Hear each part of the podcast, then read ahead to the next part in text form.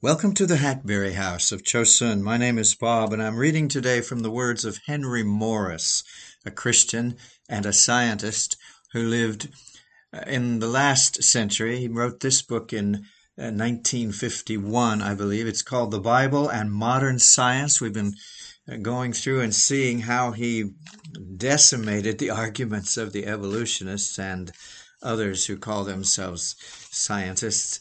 This is uh, the, the third part of the chapter on the theory of evolution, where he's talking about paleontological proofs of evolution, the, the skeletal remains and things like that. The, the most famous uh, is, is about the horse, the horse, Eohippus, they called him. The, the horse pedigree, usually drawn up in popular evolutionary textbooks, does not prove evolution across family boundaries but only within the family. The very earliest member, Eohippus, is quite obviously as much a member of the horse family as the living Equus, uh, the living horse that we have today. Eohippus was small, about the size of a fox, with four toes on the front foot and three on the hind. The modern horse, of course, has only one toe on each foot, uh, with possible vestiges of others. There are other minor differences between Eohippus and Equus, which, however, are mainly adaptations or designs as a result of their difference in size. Between these two have been ranged about a dozen others found as fossils. Uh, some of these had the same toe arrangements as Eohippus. Some had three toes on each foot, and still others have uh, the side toes reduced to splints as in the modern host, horse. Excuse me. However, all these animals are said to have lived in the tertiary or late in geologic time. They're found near the surface in the relatively unconsolidated tertiary deposits. The different forms are not found superimposed one over the other, but at widely separated localities, often continents apart. No gradual evolution from one to the other is evident, but only a series of sudden jumps at best. There is further no clue to the origin of Eohippus, who was as highly developed, specialized, and fitted to his environment as is the modern horse. All things considered, it seems quite as plausible to say that each of the several genera may have been living simultaneously perhaps as mutant variants of the originally created horse kind, and that they, in common with many other zoological inhabitants of a former age, have for one reason or another since become extinct. Even if one of these forms actually should prove to be the ancestor of the modern horse, and such has not yet been proved by any means, the loss of one or more toes is obviously to be attributed to a mutation, and in common with all known mutations is in the nature of a deterioration rather than an advance. As to size, it is obvious that there are many families in the present world containing members differing in size quite as much as Eohippus and Equus. Furthermore, many fossil horses have been found in many regions, fully as large and sometimes larger than the modern horse. Many of them seem, in fact, quite identical with the modern horse, though others have three toes and other differences. Uh, all things considered, this supposed best demonstration of evolution falls more than somewhat short of being such a demonstration at all. And the same sort of criticisms could be brought against the supposed evolutionary pedigrees of the camel, the elephant, and other animals, which are sometimes, but with less confidence, offered as evidence in popular textbooks. There remains then the problem of the fossil men that have been classed as pre-human. These bear especially hard on our belief in the Bible story of man's creation, and so are particularly interesting. The evolutionary reconstruction one sees in museums are very impressive, uh, but are highly imaginative and speculative. There has never yet been found a complete skeleton or even a complete skull of an ape man or a man ape, although large numbers of remains of true apes and true men have been found.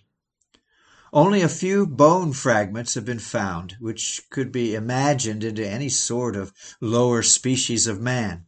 A strange situation in view of the multiplied millions of ape men that must have lived and died during the course of evolutionary history. But there is no scarcity of theories and there are numerous schools of thought today among anthropologists as to where the various fossils of proto men fit into the assumed history of human evolution. The most notorious of all is the famous uh, Pithecanthropus erectus, found in Java in 1891 1892, the Java man. This find consisted of a part of a skull cap a fragment of a left thigh bone, and three molar teeth. And that was it. these parts were not found together, but within a range of some 50 feet. They were not found at the same time, uh, but within the space of a year apart. They were found in an old riverbed far below high water mark, mingled with much debris and many bones of extinct animals. In recent years, there have been other finds in Java which have affected the status of Pithecanthropus, so that he is now regarded by most present day anthropologists as essentially identical with modern man. the original skull has come to be regarded as that of a small woman. The femur is admittedly completely human in form. The teeth were probably simian and did not belong with the other remains at all. The Neanderthal race of cavemen has been more widely publicized, perhaps, than any other of these ancient men, except possibly Pithecanthropus. The original Neanderthal man consisted of a skull cap, which was attested by various experts to be that of an ape man, or a black man, an idiot, or a modern Cossack, or an early German, and several other things. Since that time, a number of other skeletons and fragments have been found in Europe and at other points around the Mediterranean. Many of these are very questionable, but some evidently belong to the Neanderthal race, Uh, which is now acknowledged by probably the majority of paleontologists to be identical in species with modern man. Fairly frequently, perfect Neanderthal types appear among modern peoples. It seems most probable that the Neanderthals represented a degenerate uh, rather than a developing race. The Peking man is represented by quite a number of individuals found in caves near Peking, China, the first in 1929. This was also first acclaimed as an important missing link. With the discovery of more remains, however, it's been found that some of them are quite modern. Others are similar to the Neanderthal type, and there are none of the skeletal features which cannot be duplicated in modern races or individuals. In recent years, much attention, this is in the, again in the 1950s, has been centered on the various fossils found in South Africa by Dart, Broom, and Leakey. Most of these are grouped under the name Australopithecines and some are dated as, as much as 3 million years ago. Well, although some of their features have been assumed to be pre human, they nevertheless were probably true men. There is much evidence that they uh, fashioned and used tools and weapons as well as fire. It's interesting that the oldest of these men, Homo habilis, is also most nearly like modern man. Except for his small size, he could very well pass for a modern man. It is significant that these and other fossil proto-men are individually represented only by small fragments of bone, and also that all are dated within the Pleistocene epoch. However, the unknown hypothetical common ancestors of apes and men is dated in the Eocene, about 70 million years earlier, and with all the intermediate forms still missing. There are others that might be discussed, but those already mentioned are the best known and are supposed to provide the best evidence for human evolution. This whole subject seems replete with varying opinions and ever changing interpretations on the part of the different experts involved. The past 60 or so years have been witnessed a number of, uh, have even witnessed a number of outright boners on the part of several such authorities, such as the elephant's knee bone discovered in Java in 1926, acclaimed for some time as a new skull of Pithecanthropus. Then there was the Hesperopithecus tooth found in 1922 in Nebraska, which was accepted so widely as evidence of man's antiquity that it was introduced by the evolutionists as expert testimony in the famous evolution trial in Tennessee, the Scopes trial, 1925. Well, two years later, however, the complete skeleton was found and proved rather to have belonged uh, to an extinct pig. The so called Colorado man, also constructed from a tooth, was later found to have belonged to the horse family. An ape man skull, also found in Colorado, exhibited as, as such for a time in a museum, was actually the skull of a pet monkey buried just a few years previously. A bone found near Seattle, identified as an ancient human fibula, turned out to be part of a bear's hind leg.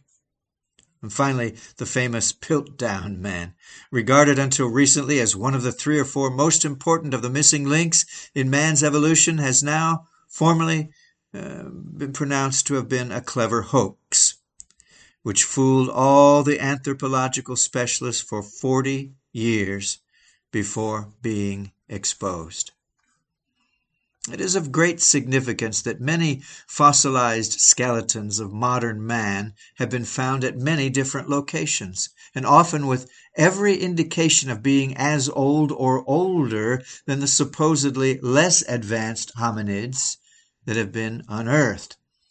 Uh, some of the more famous of these include the men of Swanscombe, Galley Hill, Grimaldi, Oldoway, Foxhall, Wadjak, Fontéchevade, and others, all of whom are practically indistinguishable from modern man, and which yet give evidence of at least as great geologic age as any of the other presumably more primitive types. Some of the outstanding present day anthropologists have therefore adopted the theory that modern man existed contemporaneously with Neanderthal man, and the others, and that all represent variant races evolved from some as yet undiscovered ancestor. On the other hand, there is no real evidence against the far more reasonable theory, adopted by some, uh, that the Neanderthals, uh, Peking man, so on, represent degenerate races, uh, descended from Homo sapiens as a result of mutation, isolation, and so on. In fact, there is some evidence that modern man himself is a somewhat deteriorated descendant of his ancestors. The Cro Magnon race of men who inhabited Europe about the same time as the Neanderthals are well known to have been superior to modern man, both in physical size and in brain capacity.